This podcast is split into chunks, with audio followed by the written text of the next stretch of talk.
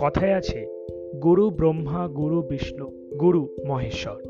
আর এই সাধারণ মানুষটি হলেন আজকের দিনের ব্রহ্মা, বিষ্ণু, মহেশ্বর।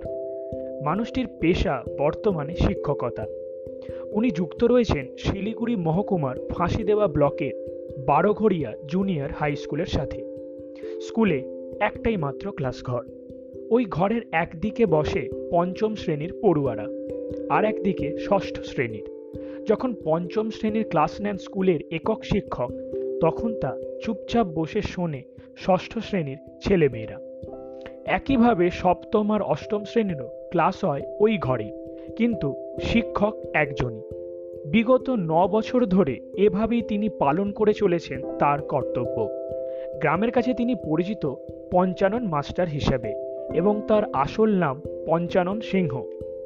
গ্রামের লোকেরা বলেন, পঞ্চানন মাস্টার আছেন বলেই ফাঁসি দেওয়ার ছোট ছোট ছেলেমেয়েরা আজও লেখাপড়ার সুযোগ পাচ্ছে। ফি বছর পড়ুয়াদের সংখ্যা বাড়লেও এই একক শিক্ষকের কারণেই বারোঘড়িয়ার জুনিয়র হাই স্কুলে আজও তালা ঝোলেনি।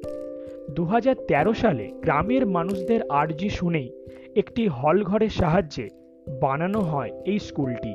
কিন্তু আজ পর্যন্ত পঞ্চানন বাবু ছাড়া আর কোনো শিক্ষককেই দেখা যায়নি এই স্কুলে।